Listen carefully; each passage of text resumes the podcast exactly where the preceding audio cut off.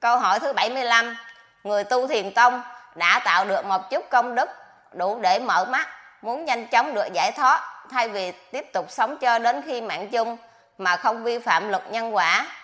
Không tạo ra ác đức, vậy có cách nào không? Tất cả người tu thiền tông đã có công đức rồi, cứ lo làm ăn.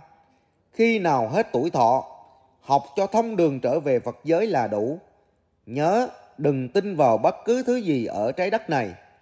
Nếu muốn tạo công đức nhiều hay vô lượng, thì tạo. Đừng làm những chuyện như sau. Một, đừng có làm sai giáo lý thiền tông.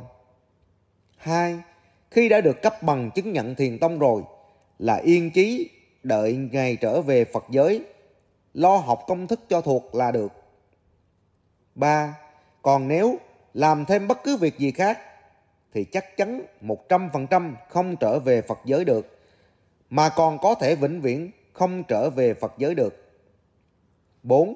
Người tu thiền tông, nếu không trí tuệ thì đừng có tu mà mang họa vào thân vĩnh viễn đó.